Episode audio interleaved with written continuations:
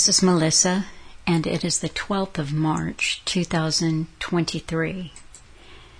I did not know what direction to go with the Redux, the upload today, but I received an email on Friday from a listener in the American Northeast who wished me Happy International Bagpipes Day.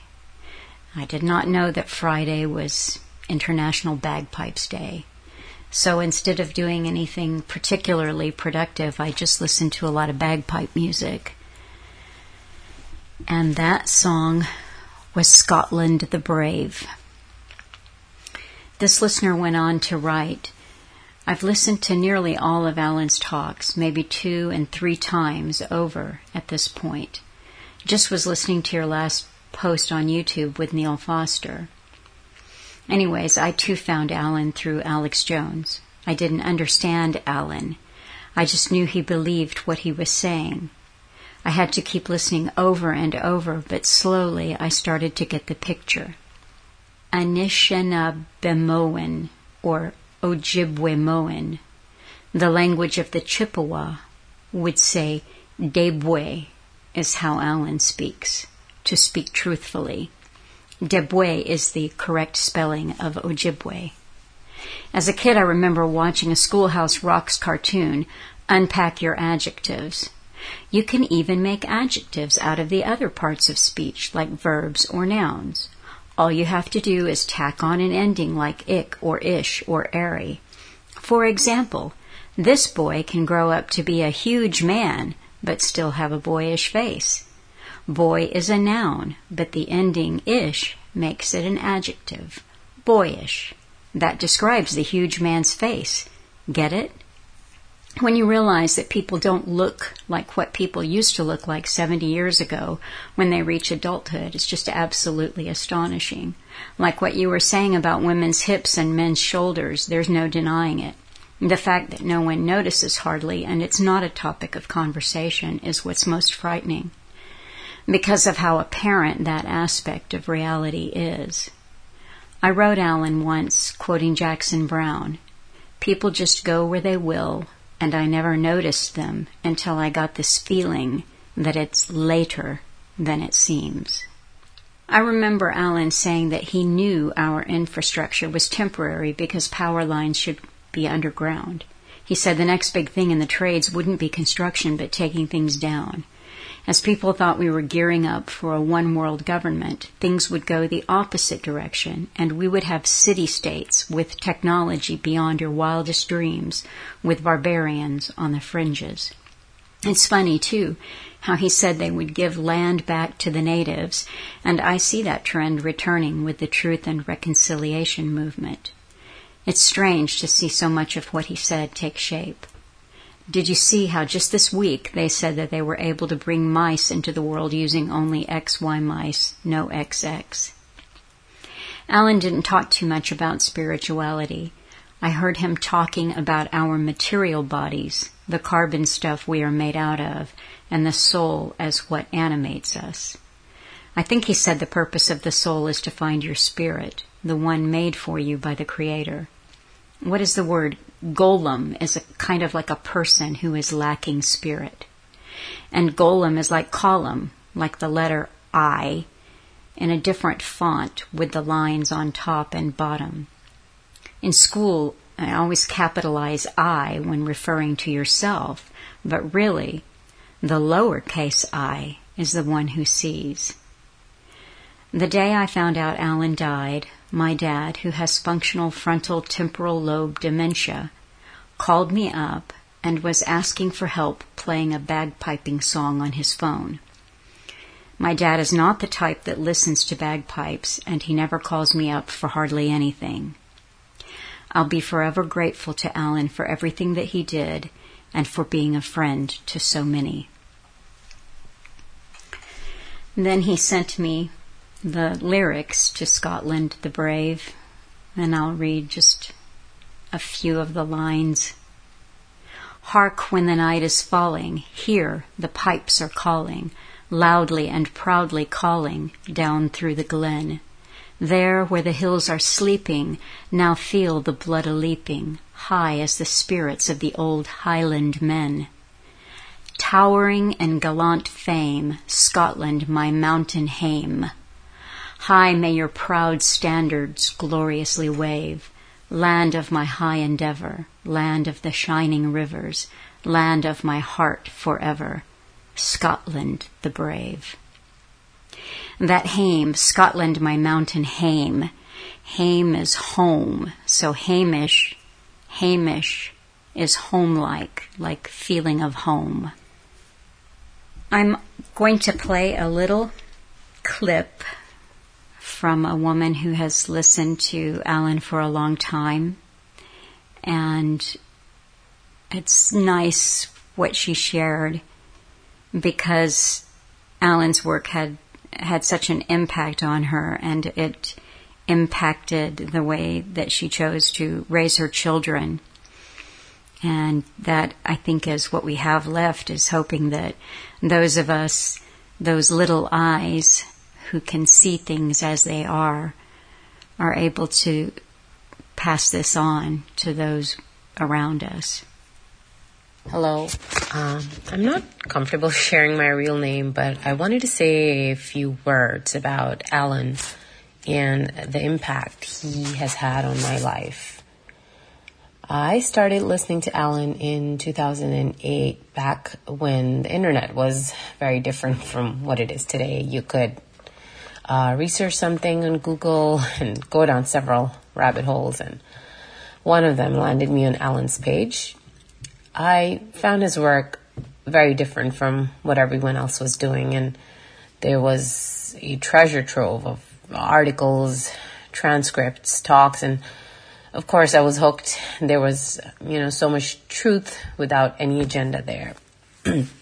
um, there was information there that no one at that time was sharing, and all of which was straight from the horse's mouth, so to speak. But it was a way that uh, it was a way that Alan presented the information and how he put it in context uh, using history and how he read between the lines that put things into uh, so much of it into perspective for me. So, as such, I would say his works definitely have had a big impact on my life. I listened to the podcast daily, and as I worked uh, that time for um, large bank at that time, I, I, began to really pay attention to the little things that were rapidly changing, the technologies that were being implemented across the bank I worked at and several financial services firms to uh, monitor and control transactions and a lot of other things. But, you know, long story short, Alan Watt was a huge reason why I ultimately decided to stay home, homeschool my kids. Uh, never looked back since then and so grateful for that. He got me started on the path of also staying away from a lot of unnecessary interventions, um, medically speaking. Most of all, I'm grateful to him for transcending the topics of left versus right or, you know, one race versus another. As used to say, it's always been the big boys in the club versus everyone else and that the elite have no country, no creed. And it's once you realize these simple truths, uh, you begin to transcend so many of the issues that keep us divided and um, distracted. So, like I said, this was uh, very different from what everyone else in the media and even the alternative media is always preaching and with always making about right versus left, conservative versus liberal, or one race versus another, etc.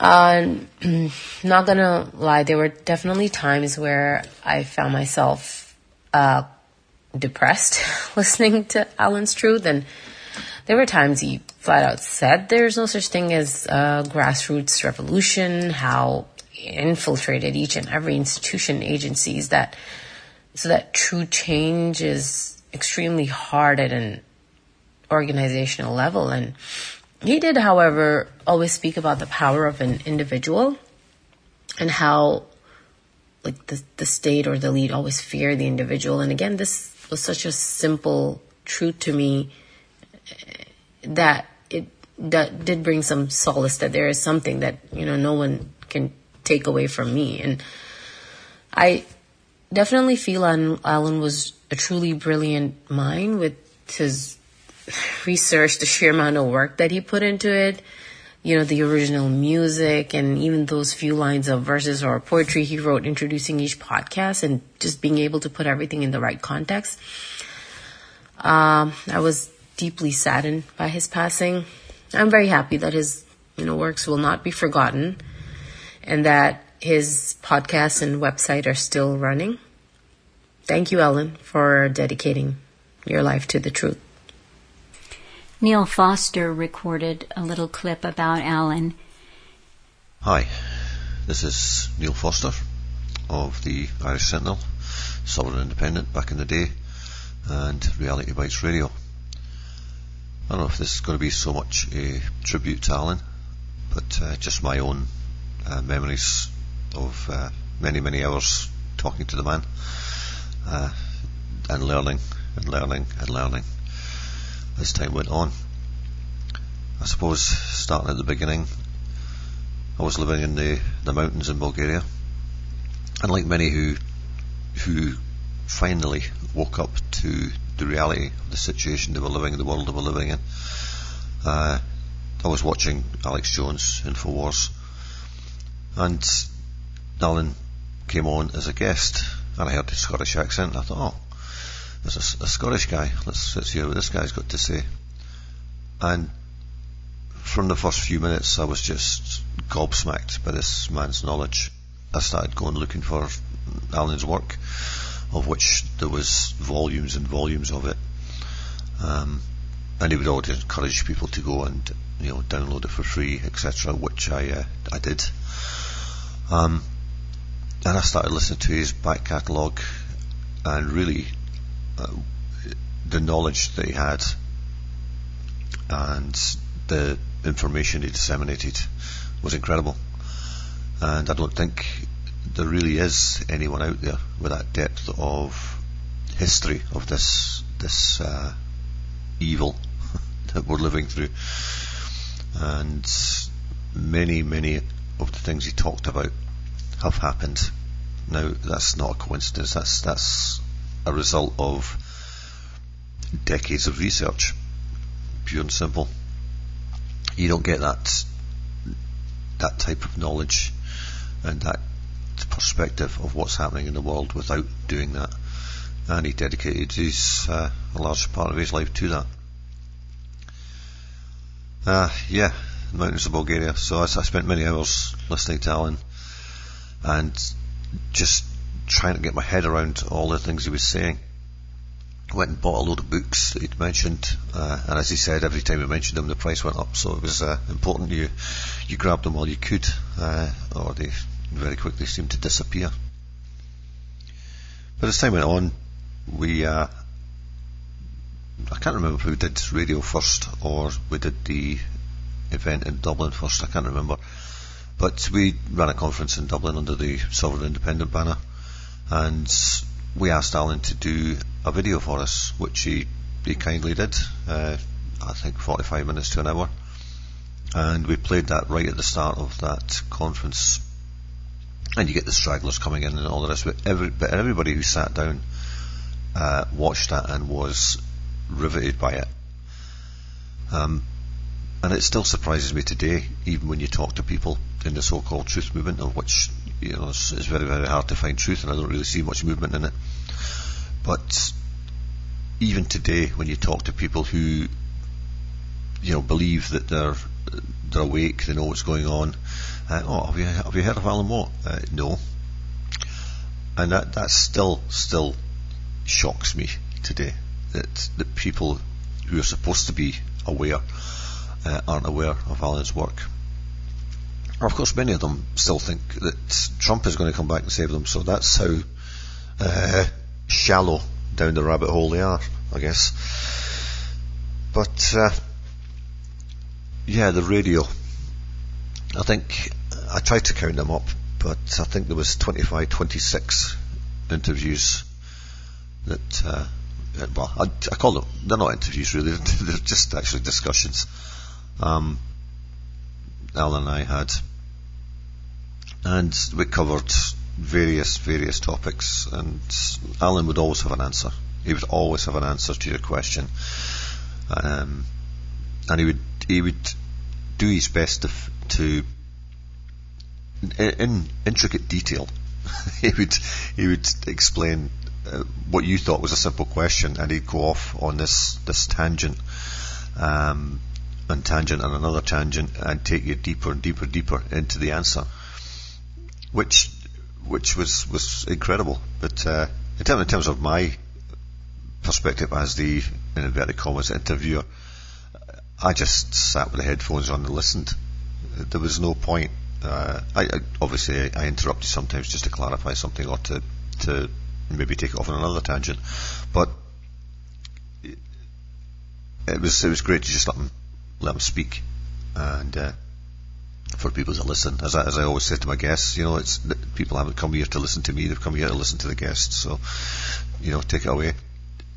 The other thing about Alan, people say, "Oh, doom and gloom, doom and gloom," uh, when in fact, you know, reality, unfortunately, uh, these days particularly, is doom and gloom because th- there doesn't seem to be any way out of this uh, at the moment.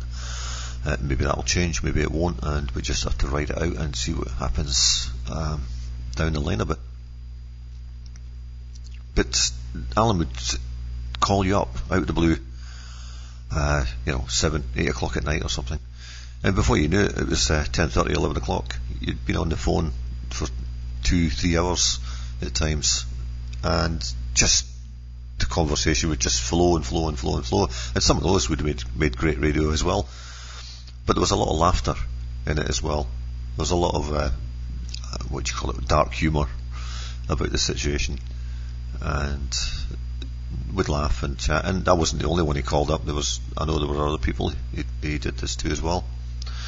And he would give you his time. He would just give you his time, and it was kind of therapeutic, if you like. It, it you know, a lot of people say Alan, Alan kept him sane. Well, I, th- I think I can say that about myself as well, in, in many respects, because he was a voice of uh, rationality in all of us. And he always said he wasn't a guru, he wasn't here to save the world or anything. He was just here to give you the information, and it was up to you to do what you you wanted with it, and to you know examine it, uh, verify it.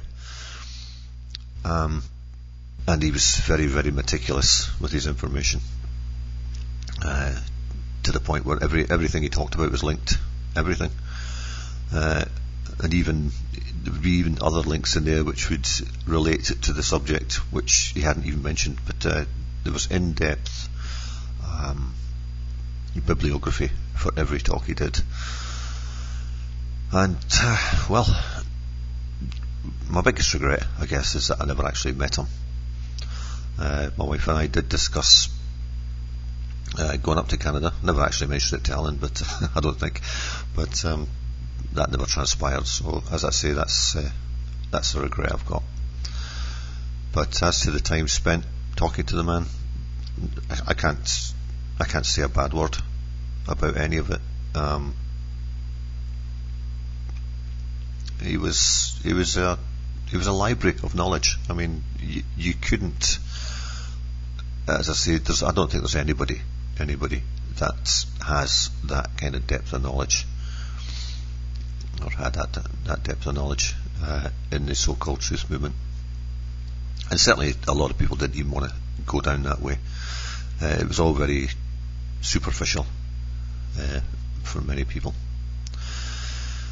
I should just finish off by saying I wouldn't even be doing this recording right now if it wasn't for Alan, because he he didn't actively encourage me to get on radio, but he made me believe in my own mind that I, that I could do it, that I could just, you know, go on, look at articles, read them out, and just, and, you know, I do it in a kind of amateurish way, but, you know, you, I've not done it for a while, I've not done it for over a year now, and I really should get back into it, because I feel I'm doing nothing. But, yeah, maybe I'll use this reminiscing about Alan to encourage me to do it again. I don't know what else to say really. Um, I miss you, Alan. I miss you. Um, uh, your knowledge is still there, of course, and Melissa is doing a great job keeping your uh, memory alive with the recordings she's putting out week on week. And again, if you listen to those, anybody who hears this and hasn't heard of Alan Watt, um, I encourage you to go there and listen to the download the archives, listen to them from way way back, and you'll see that here's a man who knew what he was talking about. Um, I guess that's all I can say. Thanks to Melissa for allowing me to do this, or for asking me to do this. Uh, as I say, not so much a tribute, just a collection of short memories, and there, there are many more, but uh, I've got to keep this short. Thank you.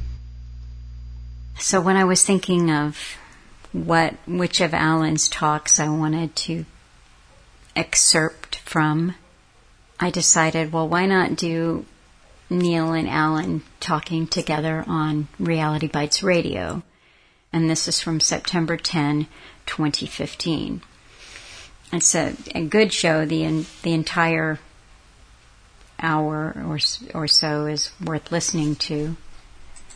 They get into how cultures are portrayed, how cultures are demonized when your masters want you to go to war on their behalf, how cultures are also mythologized. Say, for example, the American West. We're just given enough education, whatever period of history that we live in, we're just given enough education to do the work that is required of us. And I think one of the things that can be a little overwhelming, especially without Alan's weekly regular voice saying, okay, this is what you're hearing on the news and I'll break it down for you and analyze it and you'll perhaps see it in a different way. And without his voice on a regular basis, it's very easy to get a little lost or overwhelmed. And I was thinking this afternoon, if you try to follow, for instance, Ukraine, or you try to follow the scamdemic or the vaccine or the vaccine fallout or the what the World Economic Forum is up to. You've got some choices here. And I think this is true of anybody, whether they're waking up whether they're conscious of what's happening or, or they're just blithely going through life, is that you can be an expert or you can be a generalist. And the expert is going to say, and I'm not talking about those experts, but those of us who might decide, well, what I'm going to concentrate on is I'm going to stay with COVID. I'm going to stay with this. I'm going to get into the vaccine. I'm going to go down whatever tunnel that takes me, um, but that's my expertise. Or you try to be a generalist and just follow everything that's coming at you 90 miles an hour. And I find actually for myself that either approach is, is not possible. I don't have time to be a generalist and it just seems myopic in the face of what is really happening to try to be an expert on any one subject. So I always return to Alan's talks. Old ones, it doesn't matter how far back they go, it just kind of helps keep put things in perspective. And this morning I was um, looking at a few pages from the Cutting Through books and Alan was writing in there about masonry and um, how the brotherhoods are used in the priestly orders and the military orders. He gets into the deviancy behind it. And I liked what he had to say about war. He said, the war is always on the people. Fear is always used, but, you know, throughout, the, like the Cold War, for instance, the real purpose of that was compliance and, and obedience and keeping people in a state of constant fear. And there are some, you know, I'll, I'll turn on it, any news outlet to see what's going on, for instance, what, how they're covering Ukraine. And today I was listening to a little bit of coverage from all different sources. And I was struck by several things. I mean, I was actually what you might say gobsmacked when I heard two different news outlets describe the situation as in Ukraine as gaining inches and losing thousands. Now, one of the newscasts that I listened to said that neither side, Russia nor Ukraine, is giving a death count. They're not saying what their losses are. But these newscasters are convinced that it's, you know, many thousands on a weekly, daily basis, whatever. You know, this is like the war of attrition. But yet again, two different sites compared what is happening there to these great conflicts of the last century. And both of them said it's like Stalingrad or Verdun. It's a meat grinder there. And I was thinking war of attrition. If if we could believe anything, then they would just be willing to throw the little guy, the, the soldier on the ground, into the trench or into the field or into whatever forever because they'll keep this going as long as they want to. This is about billions and billions and billions of dollars going into who knows whose pocket, but it's the military industrial complex. And the other really interesting piece of news that I heard in the war, the war coverage uh, was I learned that this week was not only International Bagpipes Day, but it was International Women's Day. And because of that, one of the female news anchors was talking to a Ukrainian minister, politician, a female MP, and she was saying, talk about how women are being helped and promoted and cared for during this war. And the minister was the minister was talking about all of the different programs that they had in place and how people couldn't forget the women and this was so important and the women were so impacted by the war and so forth. But then they really got to the meat of what this whole segment was about because this minister just recently put forth a bill in the Ukrainian parliament for the legalization, I guess, or acknowledgement or codification somehow of dealing with same sex unions.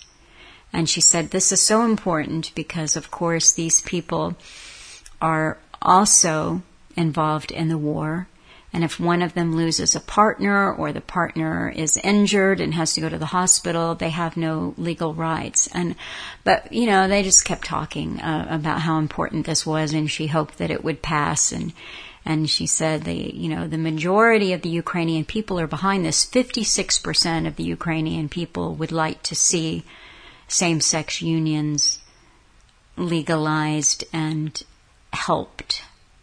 I thought, well, that is really what these so-called wars are always about. It's about all of the other cultural changes that can be rammed through while those at the top are raking in the billions on their arms deals.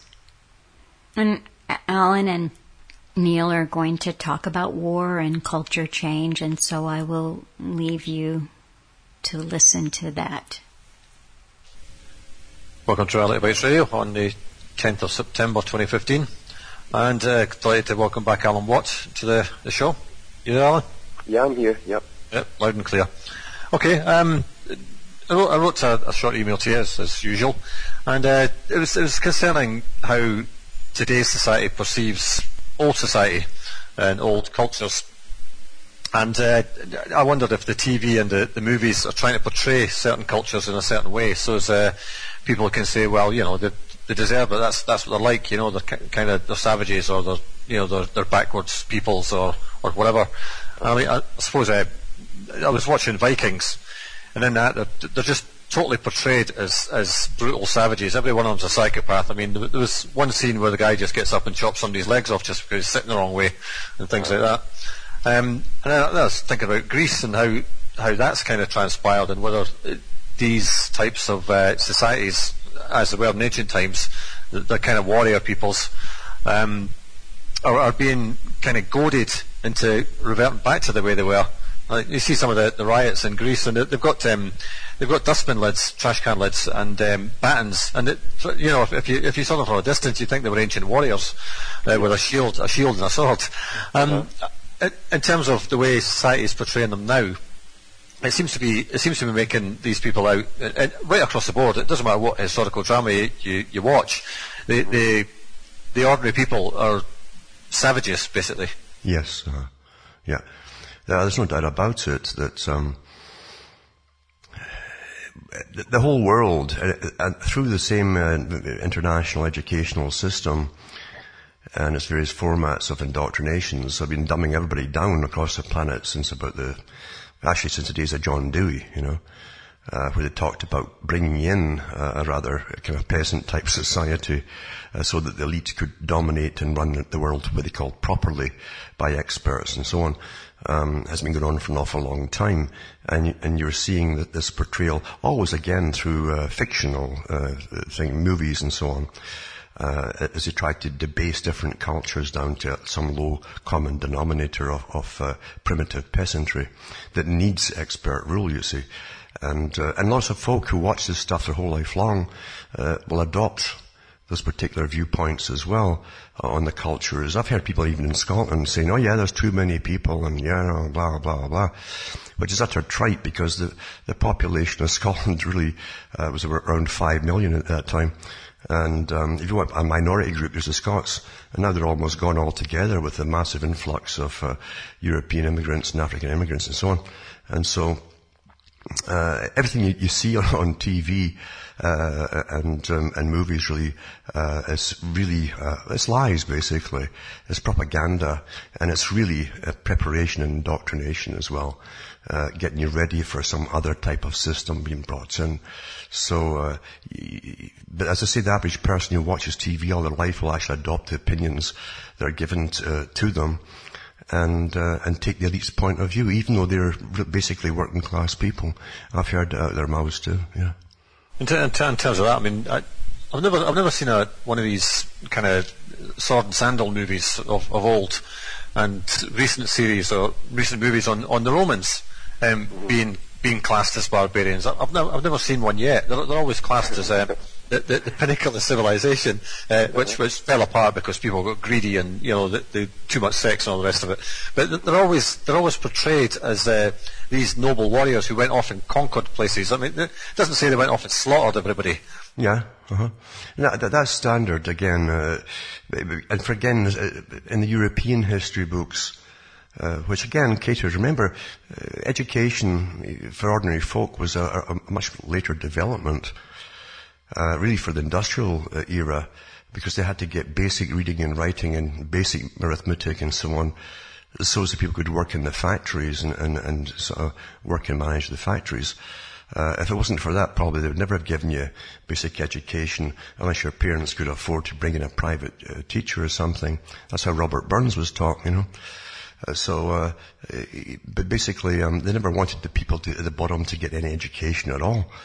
Uh, and after, once they did give them education, uh, in Europe and in Britain especially, uh, at least Britain wrote, wrote about it, they had big meetings of the nobility and the aristocracy, uh, worrying about uh, taking down or reducing the work hours from 16 or 17 hours per day in the factories uh, down to and giving them a couple of hours extra for themselves and the kind of mischief they might get up to if they started chatting to themselves, which could be compounded uh, with problems for the elite's rule if you also gave them a basic education where they could actually transmit what they'd read uh, about life, history and so on and societies and they might eventually rebel. So there's a tremendous problem uh, right up into the, the 1900s uh, about this particular problem of giving basic education to the uh, to the peasants, and that's they, how they framed it, basically the commoners, and and uh, what effect it would have on on uh, a stable society. Uh, that's never really changed. And then you've got the other groups too, the communist groups, uh, elements that came in as well, which um, uh, really work towards the same goal of expert rule by an intelligentsia run in a scientific fashion for society.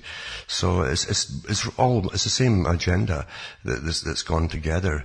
These two roads really merge into one with the same goals. And that's why you see it all working out today on, on all sides and all parties. Uh, I suppose um, in, uh, in America we've got the, the, native Indians, as it were, um, portrayed portrayed as well, and, and uned- uneducated, uh, illiterate. But of course, they had, they had their own language. They, they, just because they didn't speak English doesn't mean they're illiterate, you know. That's right. And also, too, the problem again across Europe was it was standard uh, for those who could afford education in universities and so on, but most folk could not. Uh, it was always an elitist thing. Uh, was to be taught what they called classic history, which was based on Roman and Greek history. And uh, they taught the Latin, they taught the Greek, in fact, right up into the year 19, about the World War One, in most of these, these upper schools. And that's what they based their model of what civilization was. It was from the days of ancient Greece uh, and so on. In fact, uh, Asia and that wasn't, they weren't mentioned at all in those, those, those, those teachings.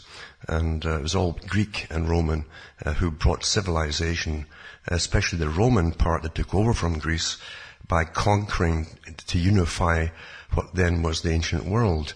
And that goal was always uh, present amongst uh, certain classes in, in, uh, in the upper strata of bringing in a world order again, you know, based on kind of Roman type order as well. Uh, and they always said that they went to civilize the world, didn't go to plunder it and to spread his tax base and so on and resources. And it was always to bring civilization. And you'll find with the, the empirical ages of the, the, the colonizers of Europe, different countries, they had the same format, they used the same excuses they never told you that the big uh, merchant bankers were running the countries already and, and using your armies to go and plunder so that they and their own boys could get in there and get the, uh, all the goods and raw resources and all the rest of it. Uh, so there's a tremendous hypocrisy in history, uh, which was always covered in lies, yeah. Yeah, I mean, go, go back to when I was a child, um, you know, you, we always watched the, the latest Western movies and all the rest of it. And again, even, even the, the the kind of the shopkeepers in the little towns there were se- semi-illiterate themselves, and there was there was always there was always kind of the the head guy in the town, whether it was a sheriff or or somebody else, some some corporate entity, um, was always there to to denigrate everybody and, and say that uh, you know we need to do this, we need to do that, and uh, you just you know you just mind your place kind of thing, and that, that was always how it was portrayed in the movies, and uh, and again later on when you, you, the Indians were portrayed as you know alcoholics, uh, you know sa- savages. They were the ones doing all the scalping, and uh, they, they, they, deserved what was coming to them, which was, as you say, civilization, mm-hmm. and and that's that's what was portrayed. And if we bring it back into what's happening today in Syria, Afghanistan, Iraq, we, we see the same thing. Um, yeah. This same game plan, um, that, you know, dehumanize the, the people that live there, even although you don't know who they are. You've never met them. Uh, you know nothing about them until you're, you're told that they were, you know, terrorists. And uh, away you go. Yeah, it's an old strategy again, very old strategy. Uh, we always demonize the enemy regardless, and the Romans did the same thing until they had them, quote, civilized, you know, and brought into the Roman Empire. Uh, then they'd lift them up a bit to the extent in their history books. But, uh, yeah, you always call them barbarian, uh, etc uh, even though you, you, the Romans themselves were very paganistic, had their own kinds of sacrifices too, and including sacrificing their own troops for king for the day and all that. Uh, for the Mars uh, uh, celebration.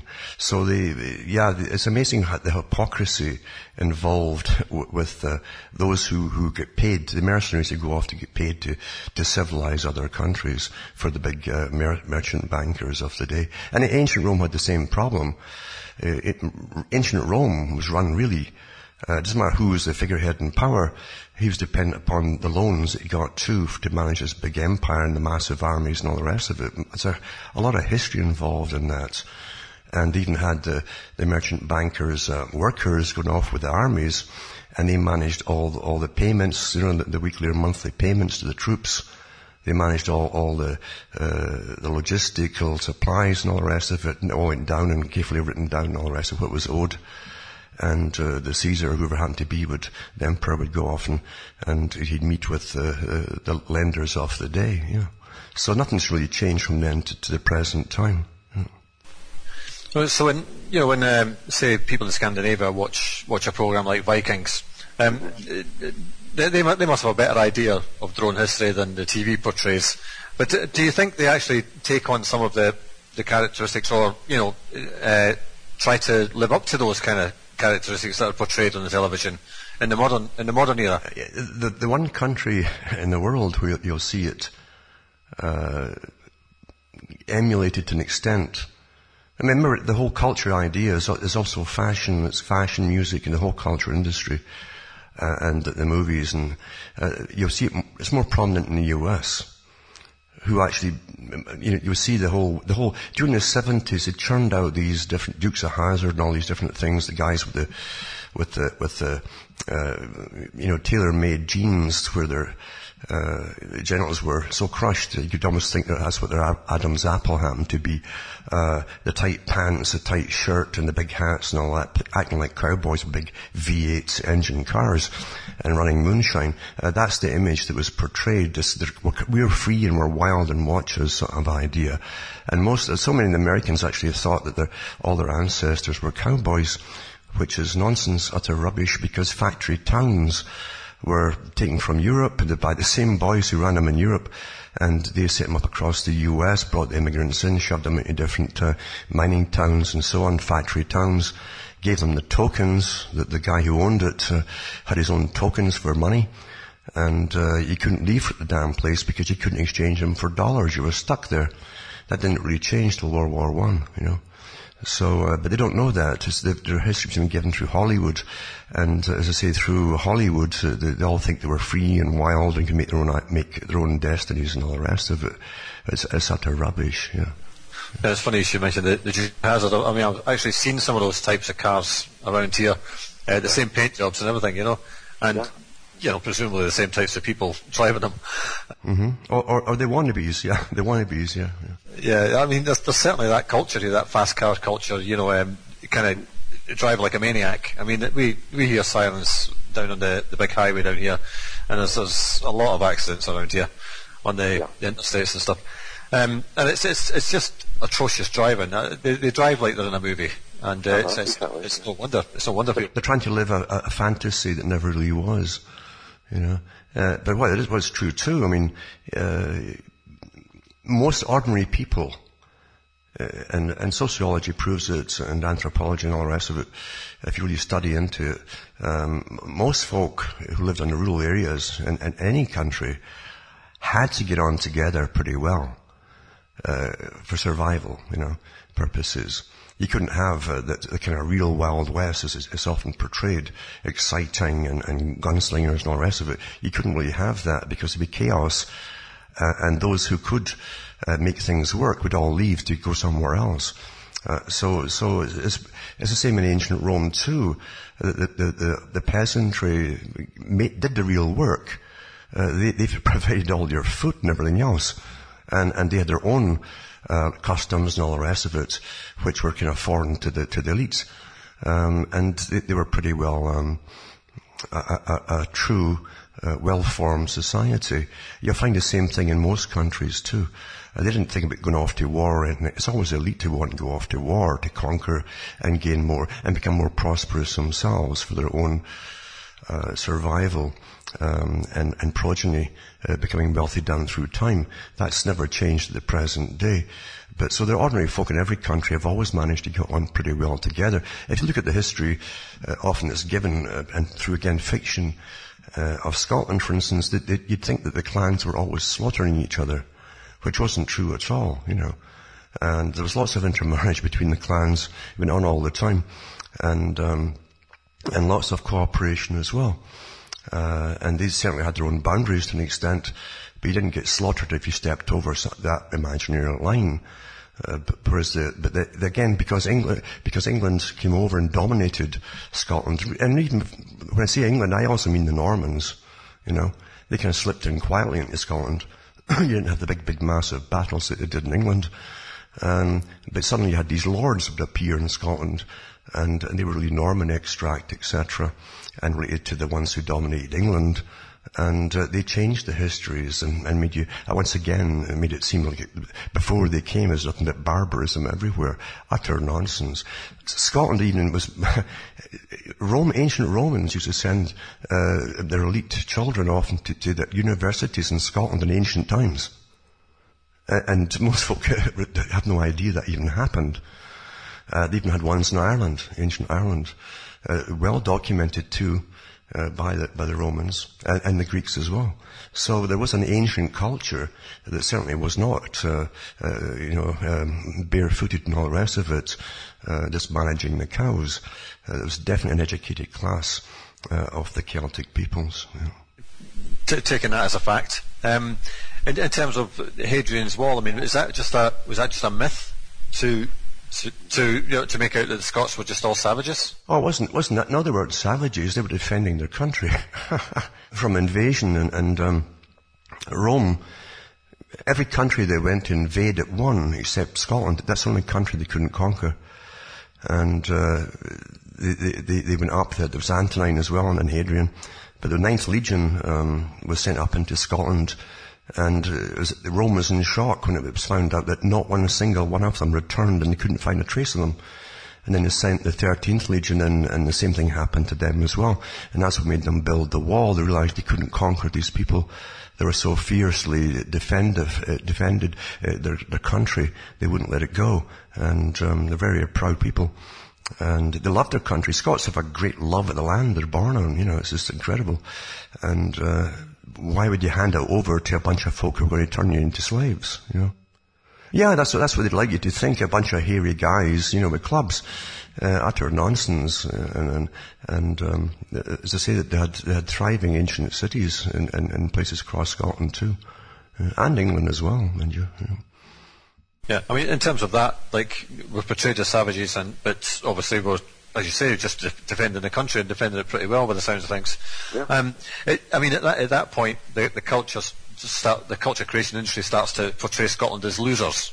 Mm-hmm. I mean, yep. right, I mean, from then, we're, you know, we can't run, run our own country. We're not, we're not good enough to run our own country. Blah blah blah. That's all this right. kind of stuff. Uh, our, our, soccer team's rubbish. You know, all, all that mm-hmm. stuff. And, um, yeah. you know, it's just, uh, it's this kind of. I, I found it in, in Scottish people. Um, maybe some of the the, the lesser educated, shall we say, um, saying, "Oh well, you know, that's just it. It's just that's just Scottish for you. You know, that's that's just the way we are. You know, we're always going to be second. We're always going to be useless." Mm-hmm. And, I, I, and I find that's a, a, mindset that seems to be, you know, kind of growing. If anything, this this whole independence uh, stuff is just farcical. Mm-hmm. You know, when um, pe- people have seem to have this uh, defeatist attitude about everything. Yeah. So what, what, what you have is a deculturalization process and there's actually, I mean, even from the Romans up to the present time, uh, it, it, there's techniques of, and they're using it, by the way, in the Middle East, uh, you know, in Iraq and so on. Uh, they sent anthropologists in with all the troops, you know, that uh, to find ways to, to work with the people there. But you start deculturalizing the people to, to, to lose their culture, lose their patriotism, lose the love, love of, their, of, themselves, each other, and their country. Uh, that's standard as you knock a country down.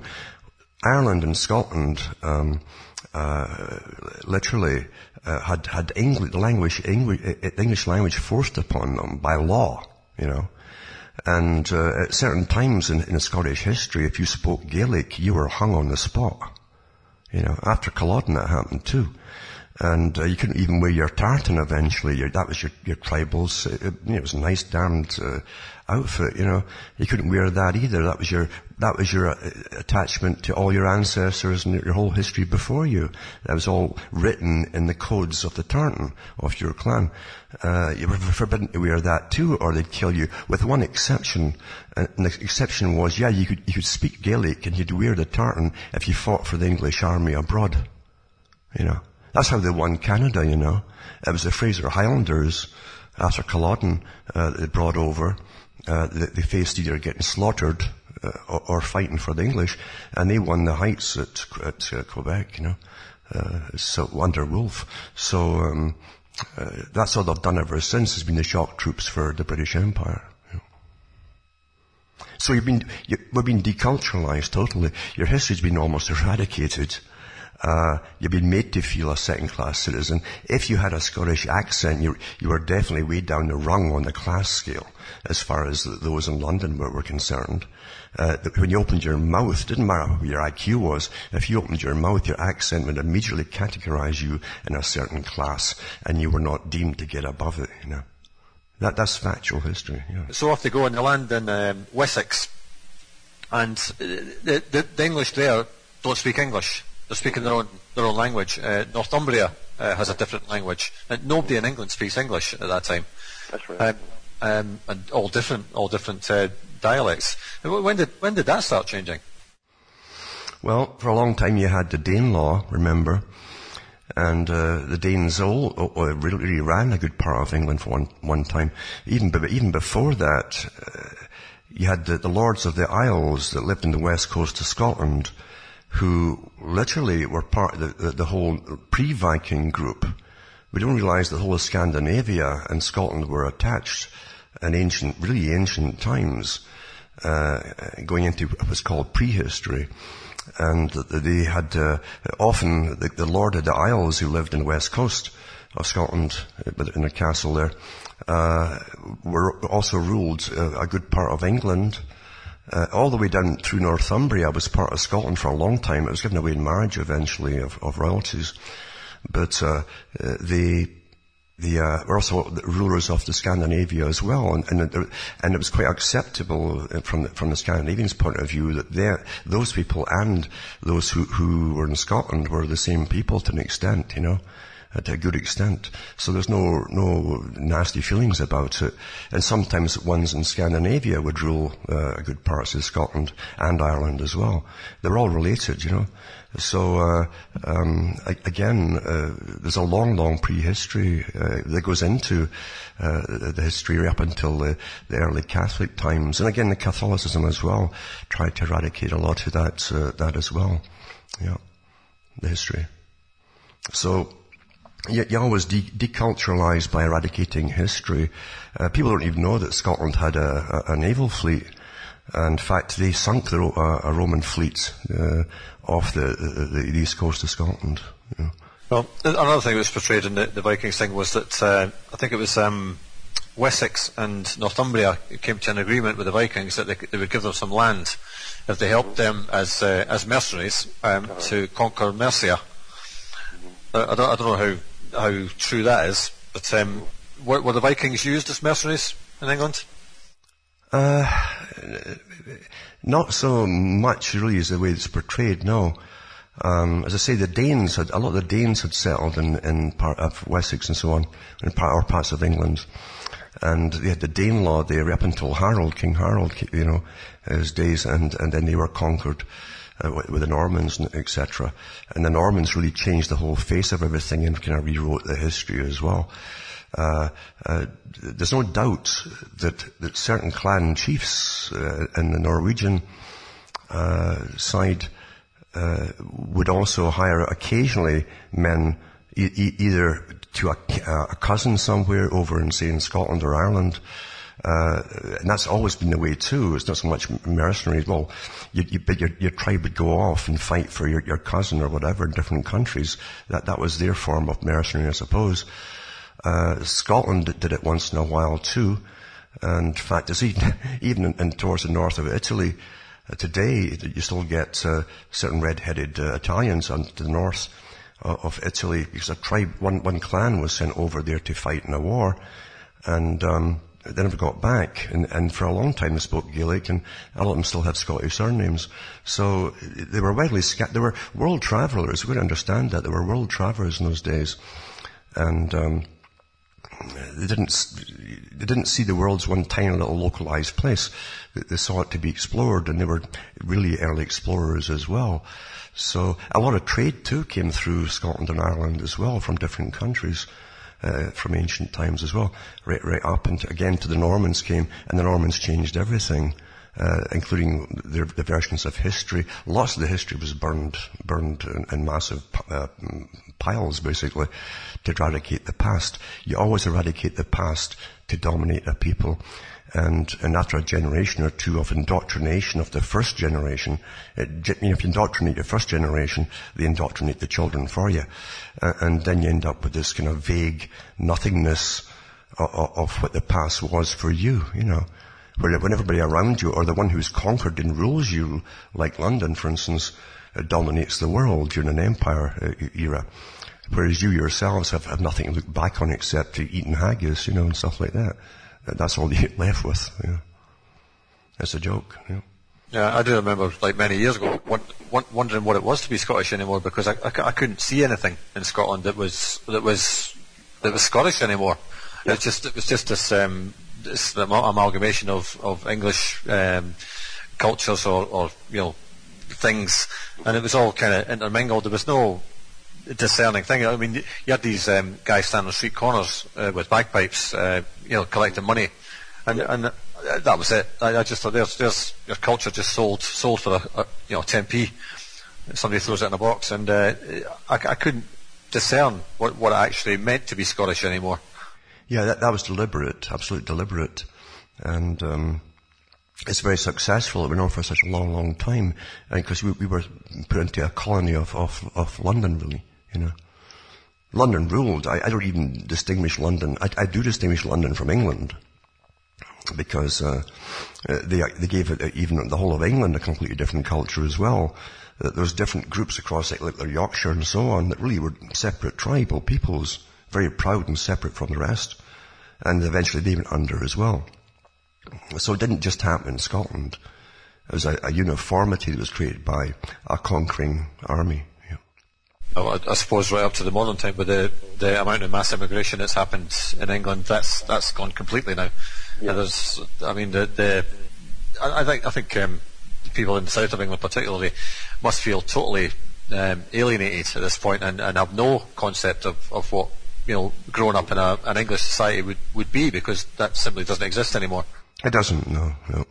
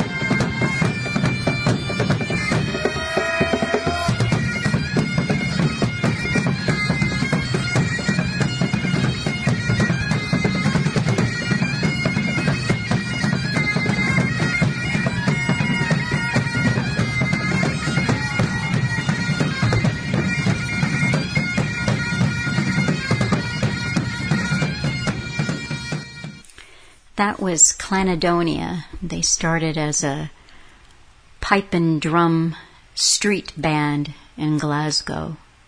And you can you can understand when you listen to pipe and pipe and drum music why this brings out the, the fighting spirit and how it can so easily be used to rouse people up to fight the enemy, whoever the enemy is. So when I was looking into bagpipes and the history of them and the International Bagpipe Organization, and I, I learned that possibly bagpipes go back to 400 BC and they they started in Egypt or maybe they go back to 1000 BC you know it depends on where you look what you'll hear but the basic idea of a bagpipe is it, the bag is often made or was often made with the the skin of a a sheep or a goat or whatever animal I guess was in your area. And then the pipes are carved out of wood. And lots of countries have them. I mean, of course, you, you often think of Scotland or even Ireland, but many countries um, love their pipe music. Bulgaria is is one, and Turkey. I listen to some great Turkish pipe music, and um, the Egyptians have their great pipe music, and the Swedish have lovely pipes and lovely sound. So there are many parts of the world where this is kind of tied to the people, their their identity, their land, and that was one of the things that Alan and Neil were talking about. And you know, I think that we heard Neil say the other day that you know he had found the Scottish to be apathetic, and we discussed how the the fight had kind of been knocked out of them over the years. Um, Alan made the point there in this clip that I just played when he was talking to Neil that the the Scottish people, but all people really have traditionally been tied to their land. They they love their land, and I think that the the land, you know, the hills where you walk, the sky that you look up to, your little piece, your your little part of the world, is so much of where your identity comes from, and that comes before the colors of your flag or it, it's just a kind, it's the essence of who we are. But it's so easily used when they want to use it against us. And I think if you start to really study music and listen to the words of music, like Scotland the Brave, you know, the words to that song were written in the 50s, at least the words that, you know, we hear today. And it conjures up this, this mythical Scotland. And it's become a kind of an unofficial national anthem. And so many, so much of the music that we listen to across the world is the music that, that gets us going, is the music that is used for war. And one of the little trivia pieces that I came across was that in World War One, um, the Scottish regiments. They had a lot of pipers, and the, they sent the pipers off into war. But because the the pipers were so easily identifiable, like their location could be pinpointed, they lost a thousand bagpipers during World War One. War of attrition. Even the musicians have to go, and that made me think about music in general and the way that it, you know, that it is used and what things symbolize, like the flower, the poppies, the, you know, the, the poppies on Flanders Field, Pete Seeger's song, Where Have All the Flowers Gone? Uh, I think he said that he was inspired by a piece of Bulgarian folk music, or maybe it was Ukrainian folk music. I think it was Ukrainian um, when he wrote that in 1955. But where have all the flowers gone? That that's like the flower of Scotland. The flower is comes from the seed. That's your your men. They have flowered into manhood and to adulthood, and nothing was more tragic than what happened in Europe with a whole generation of men lost to somebody else's war. And if you go anywhere in Europe, you, it's a little bit different in the States or in Canada, but they have the, the cenotaphs and this, the town square of any town, large or small, with the listing of the dead who, who died in the wars. And it's kind of heartbreaking because who knows the direction that cultures would go if the flowers had not been taken from the field. And another total piece of trivia here Rowdy Roddy Piper, I guess he got his name because he had become proficient in playing the bagpipes. And the entrance music that he used when he went into the wrestling ring was Scotland the Brave. Rowdy Roddy Piper from the wonderful movie that everybody needs to see called They Live. You can just put on the sunglasses and you can see that the elite are aliens and they want us to consume and breed and and obey. And I, I think that if we put on the sunglasses at this time, we see that the elite, they may have a little bit different objective for us. And right now, the sunglasses say, die. So this is The Flower of Scotland by the Corries, the wonderful folk singers, the Corries. And I, I can't help but think of Alan when I hear this song.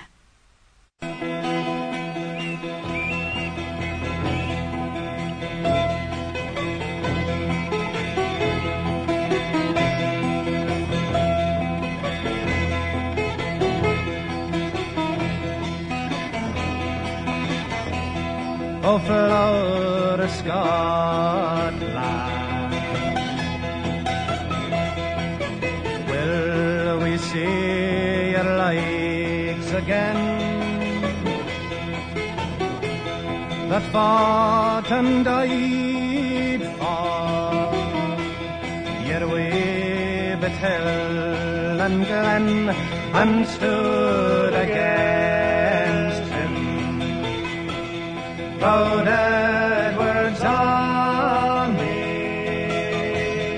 and sent him home What do you think again?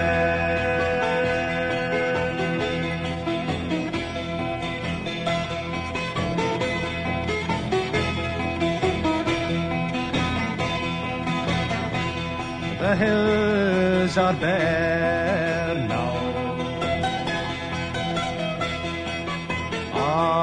Autumn leaves lie vacant still. All land that's been lost now, which rose so dearly held, had stood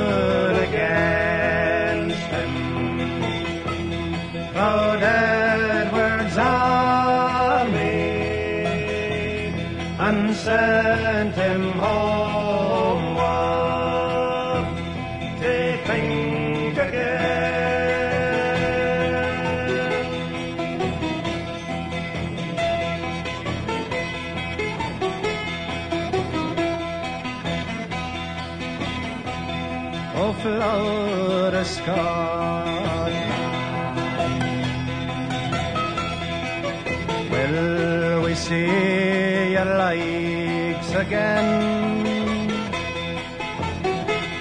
That fought and died for your way but hill and glen and stood against him. Proud Army and sent him home.